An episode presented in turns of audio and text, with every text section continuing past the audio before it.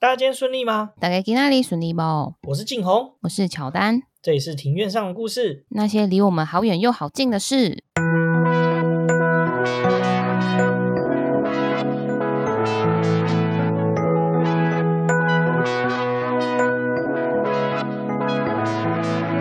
我们透过历史、书籍、电影、风土。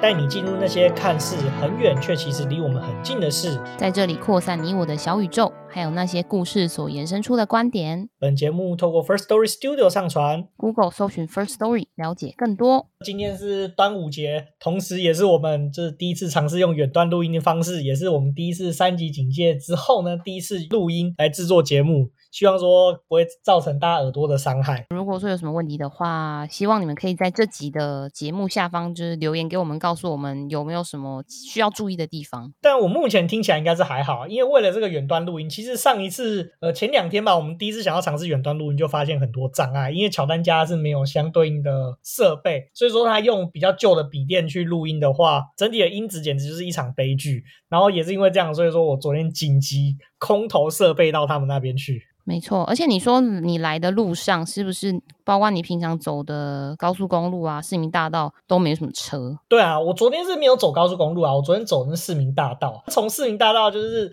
过去到你家的路程之中啊，几乎上真的没有什么时候的车子啊，真的路上的车真的超少，完全不像端午节的节奏。哎，那时候好像是晚上大概七点多快八点吧，整个开车的感觉有点像是凌晨十二点在台北开车的感觉。真的是差非常非常的多，所以看起来大家应该是都有待在家里啊。那也不晓得，就是我们听众朋友，就是在这个三级警戒之下，有没有乖乖待在家里，或者是你们待在家里的时候都做些什么事情呢？基本上呢，我除了倒垃圾以外，我几乎没有什么在出门的，真的是没有出门。然后偶尔可能去全联买个东西而已，才买民生必需品，不然会饿死。对啊，真的是这样子。那你呢？我的话其实也差不多诶，就我最远的话就是出门走到全联买东西，而且一次买都破千，因为就一次尽可能是一次买足啊。大家真的是要尽可能一次买足啊。那看样子这一两天我们看那个确诊数据稍微有点下降啊。不过我自己是认为说要回到之前的状态，可能还需要一点时间，或者是相对来说是比较困难一点点。那希望说大家就在这段期间就是多多努力哦。大家一起加油！虽然说待在家里是还蛮难熬的，可是我们要想，就是在第一线打拼的医护人员，他们每天都暴露在风险之中。那相对我们，只要乖乖待在家里，减少出门的频率，已经算是很容易做到的事情了。真的是这样子啊！那也是因为这样子，所以因为在家的关系，所以我们就。也哪都去不了嘛，所以其实就最近就忙起来追剧啊。我最近其实看了真的蛮多的剧，就是把我以前就是三 G 的一些电影啊，然后影集开始看起来。我最近看了几个电影，我觉得蛮不错的，就是也是台湾的电影啊，是好几年前的电影，叫做《目击者》啦，算是有走出一个台湾比较有新意的味道。然后我记得那个导演好像叫什么什么陈豪的吧，他后来也有拍了好几部不一样类型的电影。那我觉得这导演真的是蛮酷的，就是他拍的电影的剧本类型都跟以前那种。小情小爱的类型就是差距非常的大，就是走出一些新的类型片。它、啊、这个目击者其实有点像是悬疑犯罪悬疑电影，所以我个人是蛮喜欢的。那我也利用的时间就是看了那个《海街日记》，这个也是好几年前的片，那是日本一个很知名的导演叫是枝裕和了。这个片子呢，其实是从那漫画改编而成的。那我觉得其实也是还不错看的一部电影啦。不过如果说你是习惯看一些英雄片啊，或者是三幕剧的人的话，可能会有点看的不太习惯，因为《海街日记》它有点日常感，它就不像是传统电影是用那种三幕剧的手法去拍摄的啦。对啊，什么是三幕剧？三幕剧的话，其实这是一种商业电影比较常用的方式啊。它通常都会有所谓的起承转合，那它分成三个幕，那它就很明确说，第一幕是做什么，第二幕是做什么，第三幕就是结局这样子。第一幕就有点像是起头啊，第二幕就是像过程，第三幕就是结尾，它都有很明确的一个目的性存在。但是像《海街日记》，它就是比较呈现的手法就没有那么明显的三幕剧，它就是用很多日常琐碎的片段去组合起。哦，所以是比较比较贴近我们日常会发生的情况吗？对，比较像是这样子啊。大部分的那种独立电影或影展片都会使用这种手法，比较少会用三幕剧的手法去执行啊。这是我目前的一些心得啦。最近三级警戒之下，你平常都看些什么？比较少追剧，我最近在看书。那我最近看的一本书，我觉得可以推荐给大家。书名叫做《数据、谎言与真相》。这本书的作者是之前担任过 Google 资料分析师，然后他是主要是分享一些他使用大数据去分析出来一些心得。因为其实我觉得有一个很好玩的事情，就是说，像是我们日常在在 Google 搜寻的时候，有些人其实是会把自己的心声、把自己的烦恼打在上面。譬如说我我以我自己的例子好了，像是本身是天蝎座，很多人可能对天蝎座有一些刻板印象，像是可能他会在 Google 搜寻上面打说。为什么天蝎座心机那么重，或者是为什么天蝎座这么讨人厌？就有时候人们在搜寻这个东西，他其实不单纯只是想要知道说为什么天蝎座会这样，他可能是本身对对这个星座有一些喜好或者一些厌恶，变相的是说人们会把这种心理没有办法跟别人分享事情，然后告诉这一个搜寻引擎，就是基本上。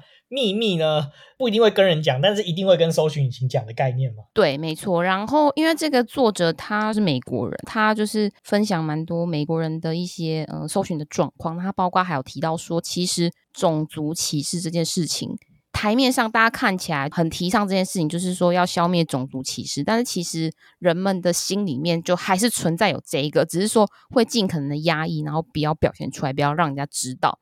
但相对的，都会。铺路在搜寻引擎上面，就可能会搜寻说，哎，为什么某一种人特别的讨人厌，或者是说某一种人特别的狡猾？所以我蛮推荐大家去看这本书的。那这这大概就是我们这在疫情三级警戒之下，我们在家做的事情。好，终于要进入我们的正题了。我们这一题的主题呢，首先在开启主题之前，我先问你一个问题。你对中华商场有什么印象吗？完全没有印象啊，因为这个在好像在我出生之前就拆掉了吧？对，我记得也是在我出生之前拆掉，所以其实我对中华商场这个东西没有什么印象了。我一开始听到我还以为是光华商场，我还以为是是你讲错，不一样的东西。光华商跟中华商场是完全不一样的东西啊。那其实为什么我今天会想一开头就先提这个中华商场？其实就是跟我们今天的主题有关系了，就是我们今天的主题就是中华商场。其实呢，为什么我们想要做这一集呢？其实是前阵子我们看了一出电视剧，其实我们两个都很喜欢，叫做《天桥上的魔术师》。这是一部由公式制作的影集，然后在 Netflix 上面有上映。就是我们看完之后就觉得，哇靠，这个真的是很酷的影集。不过好像蛮多人好像没有那么喜欢这个影，是因为说其实他们好像是跟着电视上就是一集一集慢慢看。可是我发现说这个电视剧其实不太适合一集一集就是跟着电视的进度看，你要一口气把它看完。才会比较有感觉，因为它的叙事手法比较非线性。因为如果说你跟着电视的节奏播放节奏看的话，可能会因为时隔太久，比较容易没办法理解内容啦。对啊，而且再来是这个电视剧的进行方式，也不是那种像传统，就是说一集接续一集，它有很明确的一个接续性啊。它虽然说都有连接，可是实际上其实并没有那么的连接啊。我们就是我先先来介绍一下这个《天桥上的魔术师》这出电视剧，还有它的原著好了。那其实这个天桥上的魔术师呢，其实是这个作者吴明义在这个二零一一年十一月出版的一个短篇小说啊。那后来又被改编成这个图像小说，其实它是一种漫画的形式，也有被改编成电视剧，其实就是我们今年二零二一年年初看的这个电视剧啊。这个图像小说的话，它其实在去年的时候被改编的，那是由这个漫画家这个阮光明跟这个小庄所创作改编而成的。这个图像小说是什么呢？它其实是跟漫画有一点形式是有点类似，但有点不太一样。那其实就是它比这个图像小说，它跟漫画比较不一样的地方是，普遍是给这个成年人做阅读啊。这是我在维基百科上找到的一个解答。其实我一开始也对这两件事情蛮好奇，就是图像小说跟漫画到底是差在哪里？那你知道阮光明是谁？不知道哎、欸。之前台湾也有另外一出电视剧叫做《用酒杂货店》。嗯，我知道那个张轩瑞演的那一部，对不对？对对对对对，然后还有另外也是很也是几年前有改编成电视剧吧，叫做《东华村理发厅》。嗯，有这两部我都有听过。对对对，但他就是这两部这个电视剧的原作者，他是漫画家。这两部电视剧其实也都是漫画改编的啊。那个阮光明其实也蛮厉害的，他就是有多次代表台湾就参加世界各地的这种漫画节啦。那小庄的话，我其实一开始也不太认识他。那这个小庄的话，他其实是广告导演。那另外一个身份就是漫画家啦。那他同时也是这个二零一四年这个金漫奖这个青年以及年度漫画大奖的这个双料得主。那同时也是多次代表台湾去世界各地参加这个各大漫画节的活动。那再来我们要提到这个电视剧，这个电视剧我们刚好提到嘛。那其实这个电视剧虽然是在二零二一年上映的，不过它早在这个二零一六年的年底呢，公视就跟作者取得小说的改编版权，这个过程经中间经过这种公开竞标啊等等的流程啊，最后就是由杨雅哲导演的团队就是获选，后来就开始在制作了嘛。然后好像我记得好像制作初期就是他的那个光中华商场的这个布景啊，就是有先曝光，然后在网络上啊引起了不小的骚动。对，因为它的那个还原度啊，嗯，就是老一辈曾经有参与过真正中华商场的历史的人都说还原度非常的高，也非常逼真。也是因为这样，就是这出戏其实在上映之初就受到算是算是国民的瞩目吧，大家都高度关注这出戏剧啊。对，因为可以把一个场景复刻的那么真实，真的很不简单。然后这个场景很大，然后他们是京北市的汐止区找到某一块很大的空地，然后。作为这个布景，那其实我也不知道它确切地址在哪，因为戏子的范围是真的蛮大的。不过有点可惜是，这出戏的这个布景后来跟着这出戏完结之后呢，就布景就拆掉，没有留下来，是有点可惜。因为毕竟真的做的蛮精细的。其实那时候是还蛮多民众，就是有请求导演团队，就说：“哎，能不能开放民众参观，就是收取门票的方式？”因为我是有看到类似的报道是。导演他们团队就是有回应说，那如果说是要变成开放参观的这种形式啊，并不是他们一开始预期的模式，就变成说还要需要注意更多公共安全啊，一些嗯、可能逃生设计的一些考量，那可能会衍生更多其他的问题，所以后来他们才没有决定说要开放给民众参观。而且我记得好像结构上好像也不是那么适合，因为它就只是个布景，它不是真实为了。其他目的而打造，所以结构上好像没有那么的稳固啦。那虽然有点可惜，不过就像中华商场一样，就是大家活在大家的心中啦。我们再回来介绍一下这个《天桥上的魔术师》这个原著好了。那我们来介绍一下这个《天桥上的魔术师》的原著好了。《天桥上的魔术师》的原著呢，它是一个短篇小说，总共有十篇，而且这个每个篇章之间呢，就互相有一点关系。故事的内容呢，其实就是叙述在中华商场八零年代的这个人们之间的故事啊。那这个书籍的话，其实有带有点这个魔幻写实的风格啊。那这个魔幻写实的风格其实蛮有意思的。你知道魔幻写实是什么？我猜测应该是主线还是以写实的日常生活为主，但是会有一些那种幻想或者一些魔法掺杂在其中。基本上它就是带有一点点魔幻的成分。这个魔幻写实这个风格是从哥伦比亚发源出来的一种写作风格啊。它几乎所有的故事内容进行其实是符合我们真实世界的架构，可是同时它可能会有一些掺杂一些角色啊，或者是设定呢，是有一点呃魔幻的成分在，就不是那么的写实，而是带有一点虚幻呃魔法的感觉。你这边的魔法啊是不是有有点超能力的感觉？对，通常几乎都会带有一些有那种超能力的角色啦，特异功能。这个魔幻写实有几本书其实蛮有名的，就是哥伦比亚大文豪所撰写的《百年孤寂》，这本就是魔幻写实知名的著作。感觉出来这个风格很南美洲，就是只有那个地方的人可能才可以想到这么神奇的一种。写作风格啊，另外的话，特别要介绍一下这本书的封面。那这个封面的话，其实是作者吴明义先生自己设计的啊。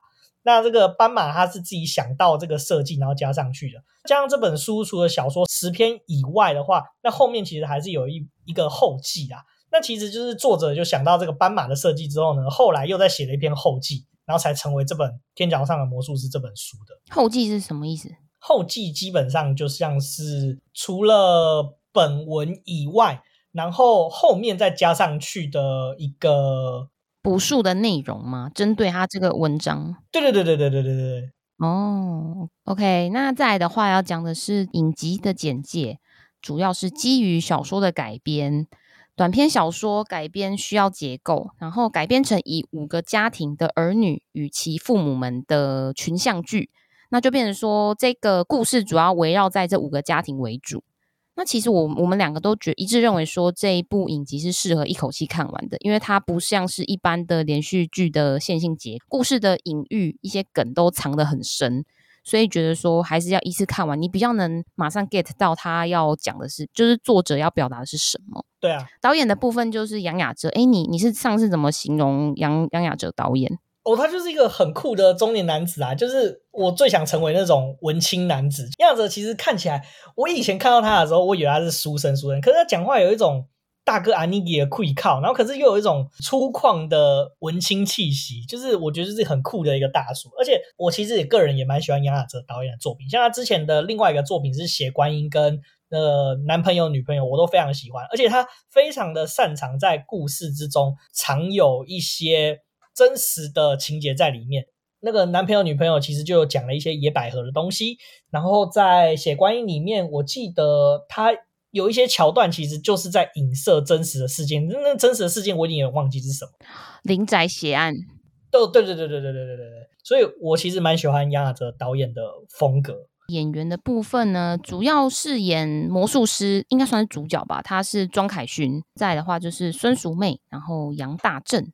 对啊，孙淑媚的话就是演主角小不点的妈妈，那大正的话就是演小不点的爸爸。那其实还有其他主要的演员，那甚至也有一些大咖来客串，像那个万芳就有客串一个角色。哦，对，他的那个角色应该让全部的观众都想打他吧。对啊，超讨厌的。但是这出戏真的很棒，嗯、对啊。那我们再回来讲一个故事的隐喻这件事情。其实为什么我会觉得说《天堂上的魔术师》很好看，是因为其实你在看的时候，如果是对台湾的一些历史架构有一些了解的话，你就会发现说，呃，杨雅喆导演真的是有把那个时代一些背景藏得非常非常的深。就比如说，呃，中间有一段是关于宪兵跟国民党那个时候的党国体制的监视那一段，我真的觉得非常的精彩，我非常的喜欢。哦，我边看边骂你，有你有印象吗？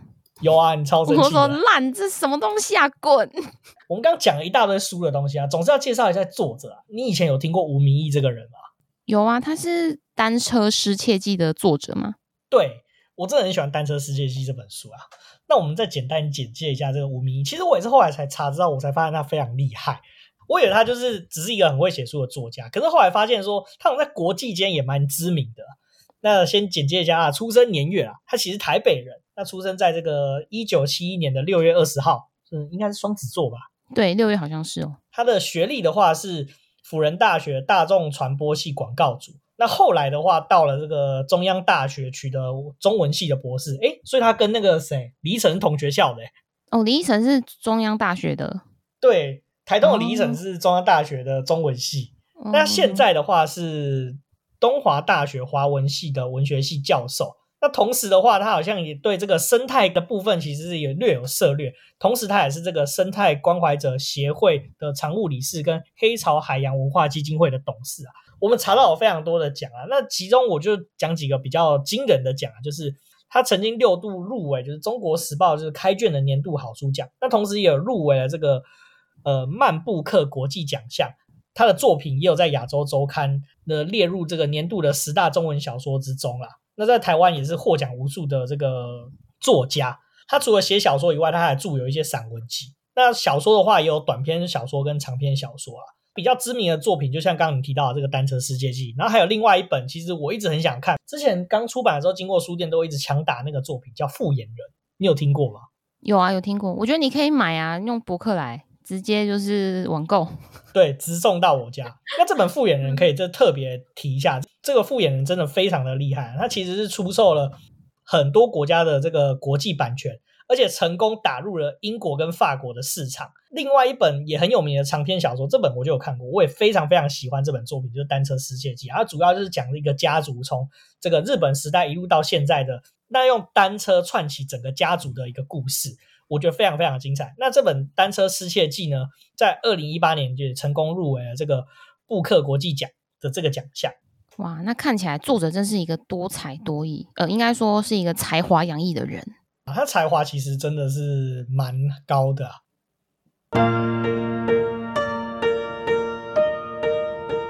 好，终于把这个前面一些这个背景交代的差不多，我们终于要进入今天的正题了，就是中华商场啊。那我们先来简介一下中华商场。你也你应该一直讲说，就是中华商场在我们出生之前其实就拆掉了。那到底中华商场是什么呢？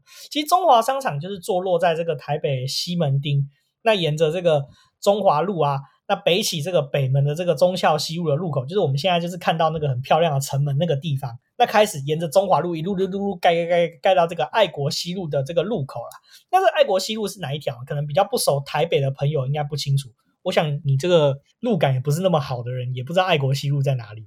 你是不是客气？你是要说你这个路痴也不知道？好啦，哎、欸，那所以说我简单来讲，是不是一整条直的由北到南，就是从北门到小南门的这个位置？可以这么说，就是这么说，就是小南门接着那条路就是爱国西路了。哦，好啦，那我觉得要讲一个比较大概，因为女生其实不太懂路名，大部分女生呢都是认店名，可能说，呃，我在星巴克的旁边，我在我在麦当劳的前面，我在麦当劳的后面。简单来讲，位置的话，由北到南，就是从北门到小南门的这一条南北向的距离。对，然后是沿着中华路而盖的，其实就是我们现在如果说。不住台北的听众，或者是在台北的听众，如果有机会到中华路走一走的话，就是你会发现中华路有一大段，就是有林荫大道旁边路超级宽，然后中间好像各有四五线道吧，它中间有一大段分隔岛，很豪华的那一整段，其实就是中华商场以前的沿着那一段路而盖的，所以现在那条路才会这么大条。哦，所以本来是都住满的人跟商家。对，没错，它是坐落在这个区域。那总共一共是八个连栋的三层楼水泥建筑，然后拥有着就是大家所诟病的中华民国美学。哦，你说很丑，然后看起来古奥古潮那样吗？对啊，对啊，对啊。这个大楼的话，只是完工于这个一九六一年的四月二十二号，它是由建筑师赵峰所设计。那这个陆根记营造厂负责建造，建设总经费呢，在那个年代是大概是四千七百万左右啊。那这个陆根记营造厂其实很有意思哦，它其实在那个年代是跟呃我们现在常听到的什么中华工程公司啊、呃中鼎工程啊，这都算是当时很大的一个营造商啊。不过现在这个陆根记营造商的话呢，现在已经找不到这间公司了，已经倒闭。嗯，这间公司它好像一开始是在是好像是从上海发迹的吧，它是在上海做的很好，然后蒋中正他们就找上他负责新建。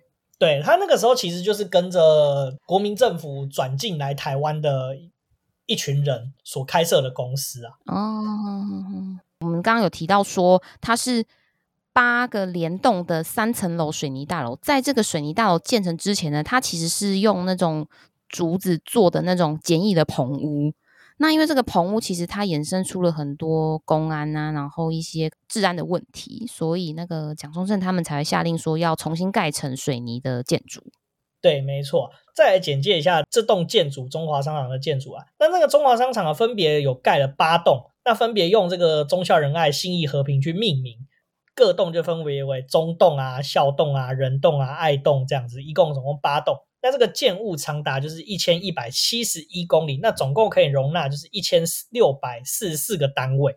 哎，你说我这个命名啊，我觉得学校好像都喜欢这样。我以前高中啊、大学都喜欢用中校或者什么仁爱啊这样子来命名。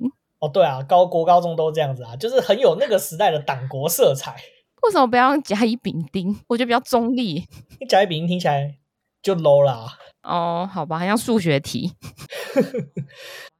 那为什么会建设中华商场？其实刚刚你有提到，就是原本那个地方是有棚屋的。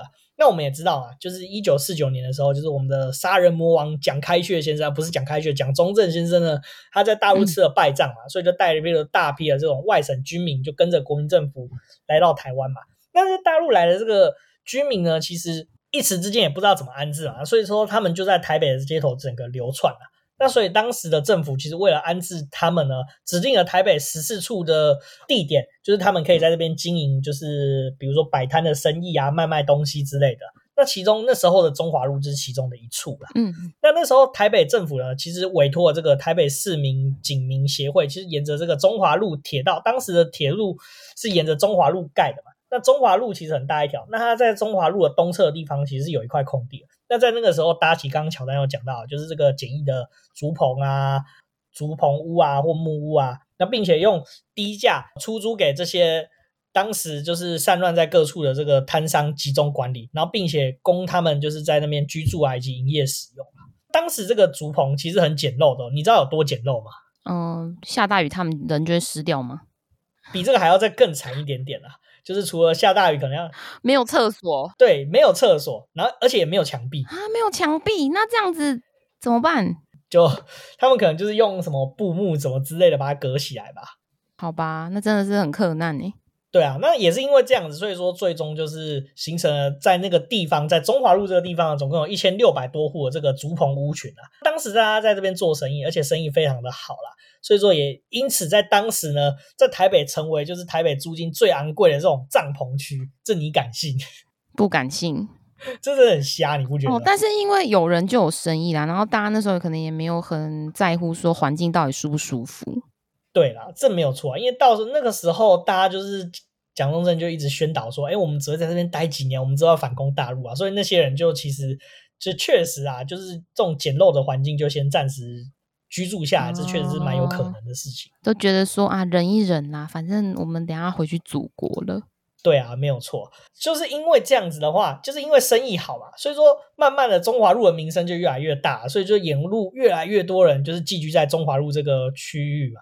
那在毫无限制的这种新建之下呢，就是扩大形成了非常大型的这个违章建筑群啊。但虽然说这个违章建筑群虽然说住了很多人啊，那你也知道说这个生活环境应该也不会太好啦。所以说其实也衍生了很多这种卫生跟治安的问题。我想就刚刚你跟提到了，就是这个厕所的问题嘛。然后自然也会变得比较不好。对，时间到了这个一九五九年的十月，就是蒋中正巡视该地，然后就发现说，哎，这附近怎么环境这么糟糕啊？所以就下令了整顿啊。然后于是就邀集了就是有关的单位，就是筹组这个整建委员会啊。他终于发现了。对啊，他终于发现了。你也知道嘛，他就是他出来那种美轮美奂的市营官邸，怎么可能知道民间在干什么呢？嗯。也是，刚刚有提到嘛，就是要邀集这个有关单位整建成这个委员会嘛。最终的话，则是有几个单位出任，就是台湾省政府、警备总部跟台北市政府共同组成这个中华商场整建委员会啊，决定呢，就在这个原本这个棚屋的地区呢，建造我们刚刚提到的这个八栋的这个三层楼的钢筋水泥中华民国美学式的建筑，就是现在的中华商场。然后建筑费用的话，就由当时棚屋，就是原本住在这些杂乱棚屋的居民，以预付二十年租金的方式来付给他们来筹措，并且这一个产权是归属于国民政府的。当时是大台北地区最大的公有综合商场，你不觉得没品吗？对，没道理。对啊，这个东西还居然是要当时那边的那个棚屋的居民要先预付二十年去筹足这个东西。我也觉得很不合理，搜刮民脂民膏的感觉，真的。表面上是要安置他们，可是实际上钱还是他们付的啊。而这还不是最凄惨的部分哦，最凄惨的是这个盖起来之后呢，当时平均起来每一户只能分得这个两坪的大小。这个大小你知道多大吗？两平而已哦，那不就是比一般家用厕所可能再大一点点而已？可以这么说啊。我指的不是豪宅厕所，是那种一般一般人家里面的厕所。对啊，基本上我的房间就比两平还要大了，我房间大概四平左右吧。哦，这真的太扯，因为你也知道，当时那个年代，大部分的人不像现代人，可能只生一胎或两胎，可能是生了四五胎。对啊，那这样超级的耶，真的很不舒服，对不对？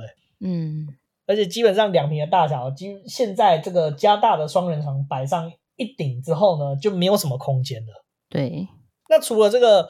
就是每一户几乎只能分得两户以外呢，那这个用途的话也蛮有趣的。这个中华商场的话呢，一楼基本上就是商店，二三楼是住家。不过后来就是沿着，因为中华商场就成为一个非常热门的一个商业经营地，所以到那时候原本二楼原本是要作为住家使用，后来也就几乎成为了这个商店。哦，所以后来他们就是做生意的人，他们都是住在三楼嘛。对，可以这么说。就我们在那个天桥上的魔术师也有看到啊，就是三楼好像是商店，然后可是他们二楼的商家，他们二楼还会再隔一个隔板，然后就二楼跟三楼之间就那个夹层就是他们的住家。哦，对，真的是还蛮窄的。对啊，真的是非常的土炮又很辛苦。嗯，而且中华商场还有一个特色，虽然说盖了商场，但是厕所的问题我觉得没有彻底的解决。就是中华商场呢，基本上每一户。人家是没有厕所，他们要去公共厕所，就是洗澡啊，然后上厕所这样。嗯，对，他们是没有私人卫浴的。然后呢，他们洗澡的话是要先在自己的家，就是自己的地方先烧好水，然后再带去厕所那边去梳洗、盥洗。对啊，真的是非常麻烦的，很哎、欸、很很恐怖哎。那晚上要上厕所，那一定要找人家去陪吧，尤其是小孩子就会怕。像我这种胆小的，一定也是。像你现在应该也是不敢，你去露营都。晚上都觉得上厕所，你都觉得很恐怖。我觉得只要暗暗的都很恐怖，因为你不知道会有什么东西冲出来啊。可是我觉得还好啊，明明就没什么好怕的啊。你不懂。好了，既然讲到中华商场都建设好了，那你知道什么样的人住在中华商场里面吗？嗯，听起来的话，比较像是随着国民政府来台湾的一些外省人，应该是主要是以他们居多吧。嗯，可以说对，也是不对。事实上是这样的，其实住在中华商场的，其实不止只有外省人，其实更汇集了就是各路的人马，比如说像从南部上来的呃闽南人啊，从新竹苗栗来的客家人啊，东部来的原住民啊。那为什么会有这个原因呢？是因为中华商场的使用权利是可以买卖的。哦，那么克难的地方也可以买卖，是主要是因为他可以做生意吧？对，所以我在想，应该是有一部分的外省人，就是第一代外省人，然后呃，可能在中华商场经商赚了钱之后，后来就转手买卖，就有不少例子，就是说，其实，在外省第一代后来其实有把这个中华商场使用权利转卖，也是因为这样子，所以就意外就造就了，就是比如说闽南人的进入啊，原住民的进入啊，客家人的进入，就是意外就造就了这个多元族群的融合。嗯嗯。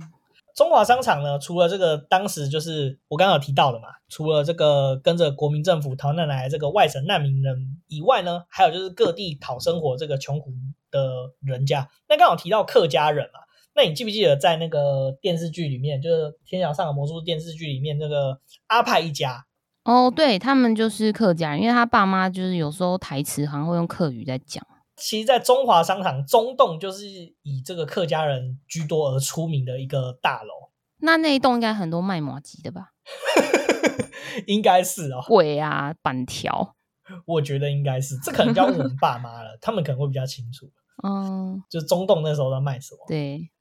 为什么客家人都集中在中栋？其实你也知道，说客家人就是他们刻苦耐劳，而且他们比如说来台北发展，就一个拉一个。